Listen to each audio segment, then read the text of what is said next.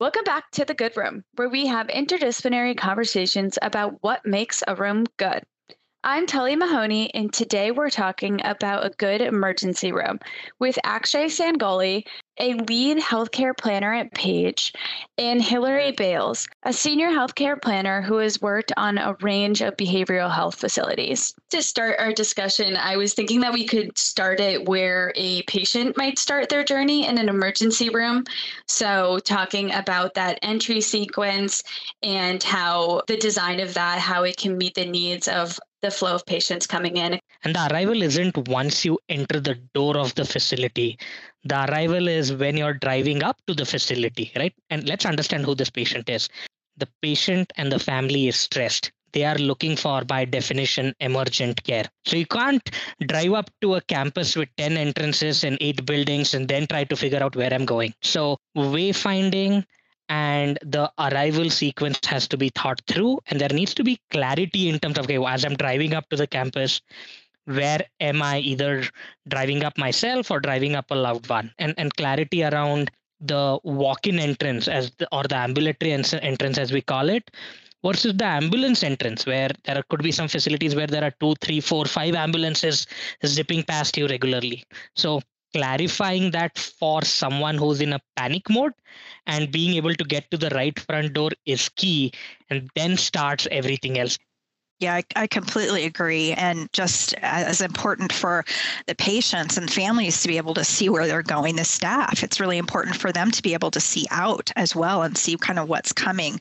And I know, you know, the last few emergency department designs we've done, we spent a, a long time kind of going around that and really talking through that. Can police and the nursing staff at the triage station, can they see outside that? Can they see the entire waiting room? Can they see out into the into the actual parking parking lot because there there have been lots of cases where patients have actually gone down in the parking lot and then somebody doesn't know that they're there. You know, and when it comes to VA and federal healthcare facilities, that's really critical. There's a lot of physical security constraints and things that they also incorporate there for that safety. So, yeah, all of those are really important for that arrival sequence.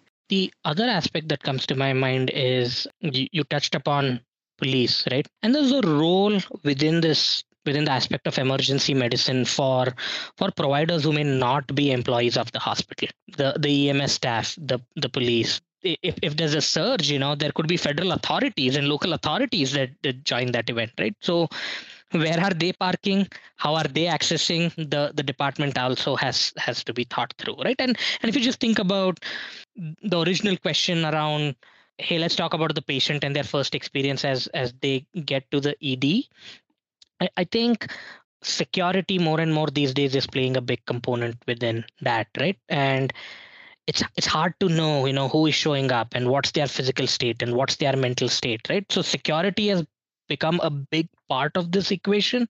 Security at the walk-in entrance, security at the ambulance entrance, and then thinking through technology metal detectors are commonplace these days right? And how do you create a front door experience that deals with all these kinds of complexities and still humanize it? And it's it's not just a design issue it's a design plus operational issue. Absolutely. One thing that that strikes me is that our waiting rooms and subwaiting, all of those kind of front of house spaces where our patients are arriving, those are really starting to do more and more things. So they're becoming more and more flexible. We saw during COVID that that was a big issue. Where do patients wait and wait safely where they can face themselves out? And with airflow, how can we get all of those waiting rooms fully exhausted so that we're not exposing other patients? A lot of times, actually mentioned in surge capacity, you've set waiting room spaces up to where they could actually be enclosed treatment cubicles. Maybe they become fast track or urgent care. So they, they're doing doing a whole lot in that space. And I know that traditionally, back in the day, going to a no waiting room ED, right, to pulling all that waiting out. And we're kind of seeing a, a little bit of a going back, a, a, taking a step back because that space is really, really important. It allows a lot of flexibility. It allows the caregivers to have some of that um, space, but it also is very supportive for the patients and their families. It allows them to have a place to go and wait and be together while they're waiting for care and things like that. You mentioned that that waiting room now might have capacity to fit patients if there's the need for that. How might you actually accomplish that? So one project that we worked on recently, we spent a lot of time talking about their kind of front of, front of house arrival sequence. You know, how are they getting triaged? How are they getting, how's intake and registration happening? How are, are their waiting spaces? And, and they had done some renovations during COVID to actually split their waiting room.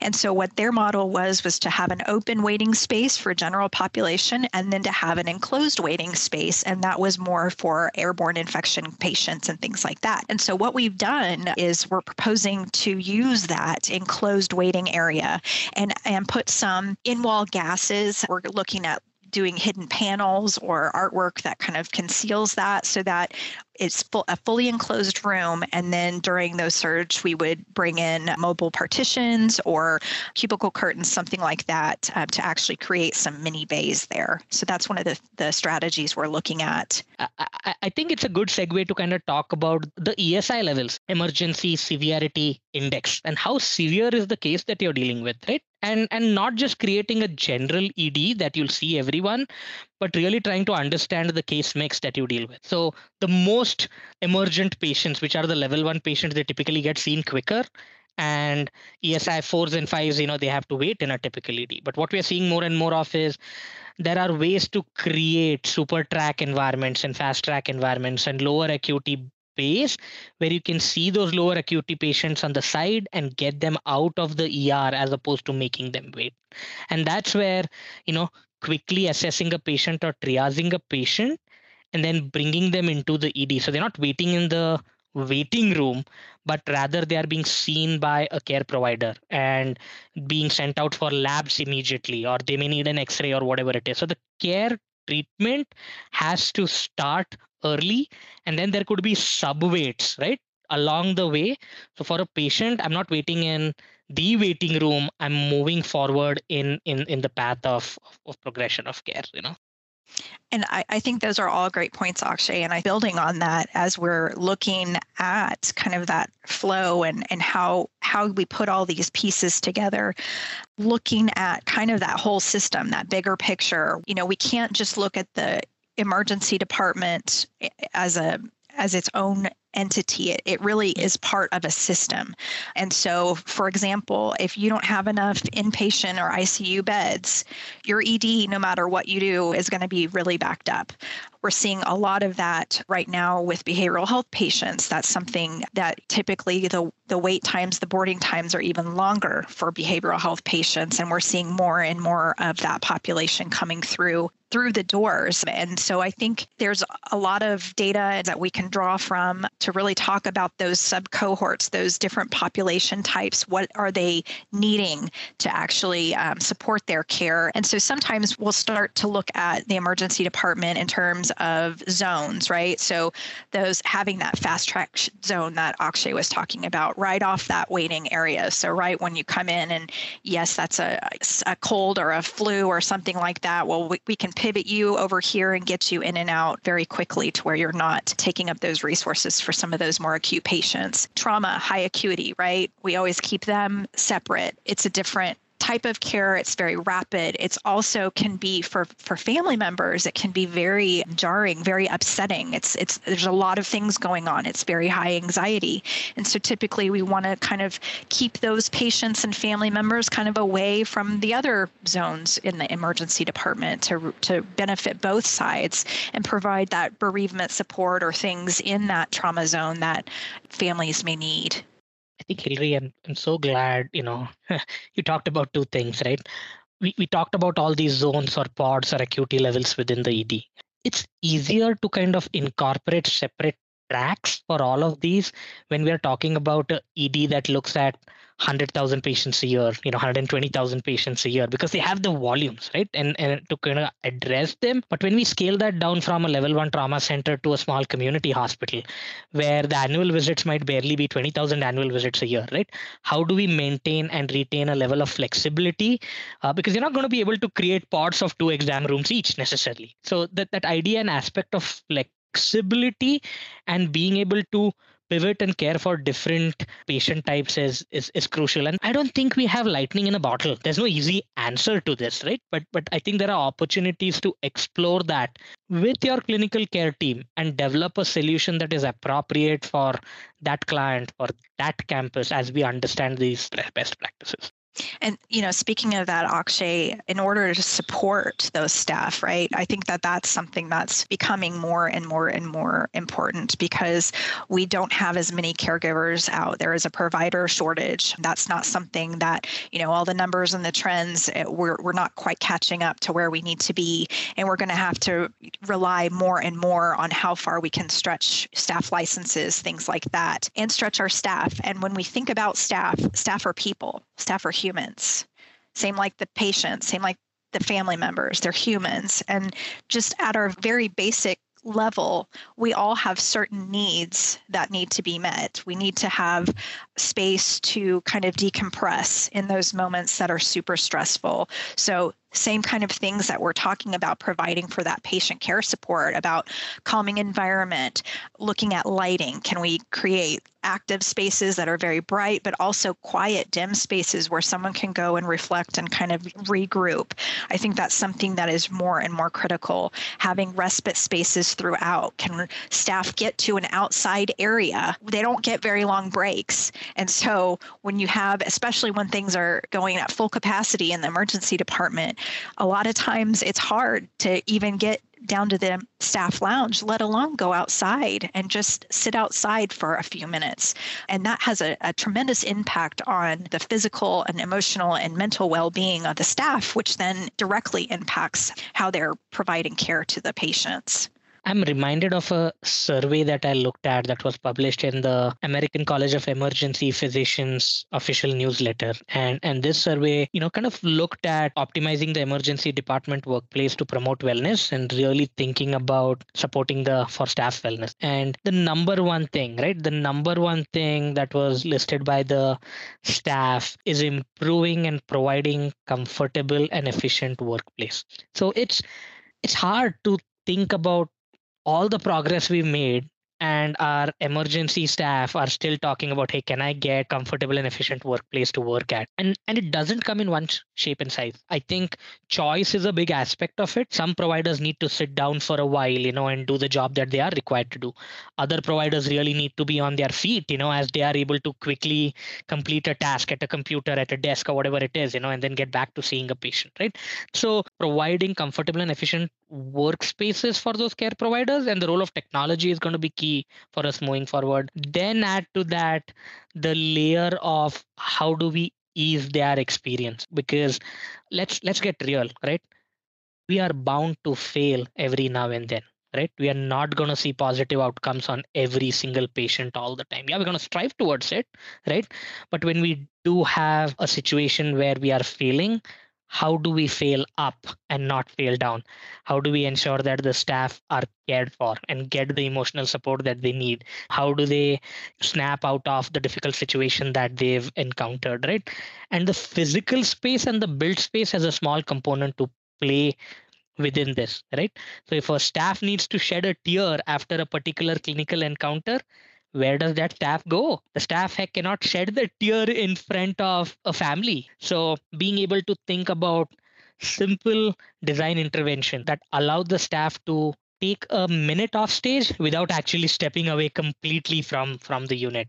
And I, am going to push you even further on that akshay and i'm going to bring in the fact that sometimes it's not just staff. You were mentioning earlier that there are mm-hmm. other groups that sometimes come into the facilities and i'm going to throw first responders out there. Every patient that comes in through that ambulance entry or you know sally port or whatever whoever's coming in that there has to be a handoff. And so at some point you have a patient and this patient if it's a if it is a mental health person or somebody has comorbidity there could be substance abuse issues there could be there's a whole bunch of different variables that could be walking through that door. And you really don't know most of the time when you know what what is coming uh, you don't get that much advance notice. And so those first responders if it's a police officer or and more likely more times than not it's an um, a paramedic when they're coming in and, and transferring those patients there has to be that handoff space which means that if it's a patient that is not quite stable they're you know they may take them directly into the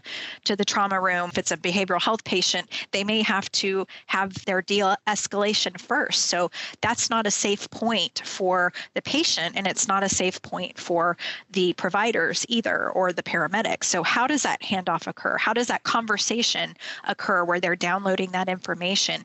You know sometimes we'll do holding areas that are considered safe that could be shared with like that decontam space. But is that a place that we could create a small decompression area for somebody who is agitated who might need to be stabilized and allow that really necessary conversation to happen between those first responders and the staff that you get so much information of uh, right there. A lot of times we also will see lounges and things like that to actually support those additional caregivers because they need to have that decompression space again and be able to get back out and do their job as fast as possible so that they're getting back out into the communities to get to more patients.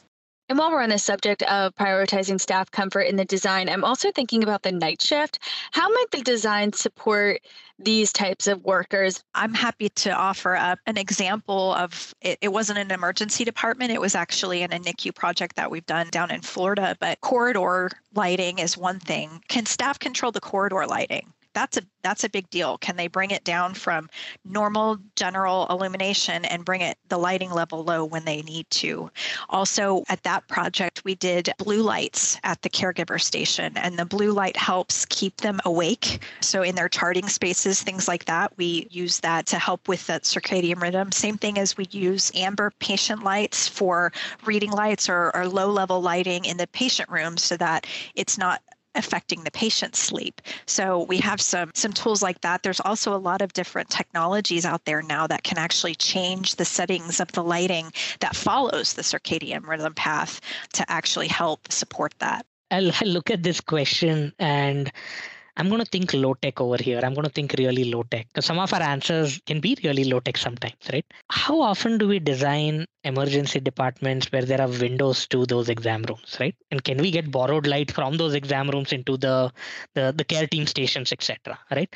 And we've recently completed some projects where we we introduced windows in exam rooms. On one particular project you know the post occupancy evaluation showed terrific response for those patients you know and and and, and they appreciated that. But but really funny enough we got feedback from the care providers that we appreciate the borrowed light right?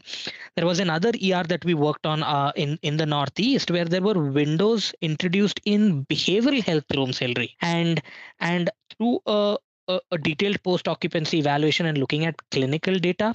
This project, by the way, won a Center for Health Design Touchstone Award. But the data suggested by just having a window in the room, the behavioral health patient actually needed less medication compared to the control unit, which was their previous unit, right? So daylight has a big role to play and wherever we can introduce it we should we should try introduce it a client that I was working for once asked, you know, hey, how many of the architects here in this room have ever been in an ER even for three or four hours in the middle of a night? And at a large national conference where there were three, four hundred people in the room, there were probably five hands that you know said, "Hey, I've actually been in an ER in the in the night." Right. So it's it's a question that we need to ask ourselves as a design community. Hey, have we actually spent time in the ER if you're designing an ER? Have we actually spent time in an or if i'm if i'm designing an or to be able to un- understand the nuances because not everything is said all the time. And thinking through that lens and, and spending time in the er at night you know made me realize that some other things that we take for granted the location of staff toilets the location of clean supply rooms, the location of where equipment is stored, the location of soil utility rooms, they matter. And they matter a little differently during the day hours when you have a lot of people on the unit, and they matter differently at night hours where there are even fewer people on. So it's it's being thoughtful about, you know, sometimes the mundane, you know, to be able to get it right for for the care provider. Yeah. And through this conversation, we've talked in depth about the patient experience, staff support, and I'm curious how the design might also support the families of patients. There are times when we have to very cautiously think about bereavement room in, in large trauma facilities, you know, or if you have a death within your ER, and how do you communicate that to a family member in the most humane fashion, right? And and there are different flavors within there. You know, we've we've designed bereavement rooms where you can actually pull in the the patient's body and the family members you know and let them spend some time with each other and that's a whole different experience but quite common in large academic medical centers and level 1 trauma centers etc there are times when you design bereavement slash consult rooms where a physician can meet with a family member and discuss something crucial or important or things that have gone right or gone wrong. You know if they're not able to do that in an exam room and then say hey now let me walk you back to see your family member and let's let's talk to that that family member right? But being able to allow for those spaces within the the emergency department are key. And it's not just to meet codes and standards right? It's not just hey the code needs one room so we are providing one room. It's really understanding are you designing and who you are designing it for? And if there's need for exceeding the code requirements you know i mean codes are only the bare minimum. So there are times when you have to exceed the code requirement and really think about best practice and, and its applicability to that particular hospital Absolutely. And there are times like if I'm if my loved one is a trauma patient and I ride the ambulance in, is there a place for me? Because I can't go in there with the patient in the trauma room. They may have you step outside. So where do I go?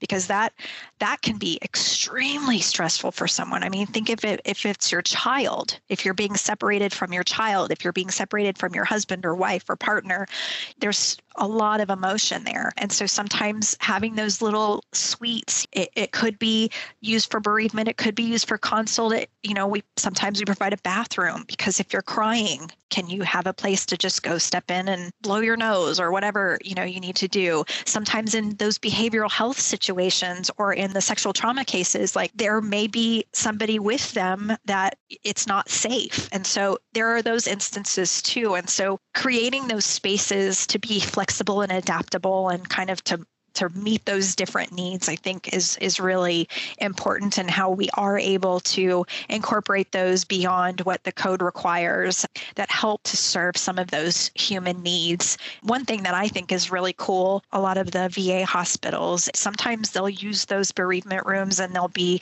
located in a in a way that they actually use that for their entire hospital bereavement. So when a veteran passes, they actually will drape a veteran with a flag and they do an escort to that room and then that's where their family can come and meet them. And that's that's even an, another use outside the emergency department. So really looking at, at that adaptability and, and how we can meet those human needs.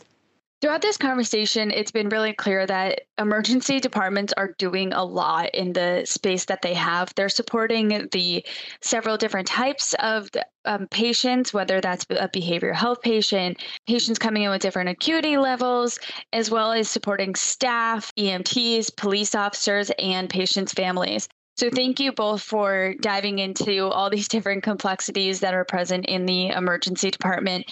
And I want to thank you both so much for joining me today, Akshay and Hillary. And thank you, everybody who tuned in to listen today.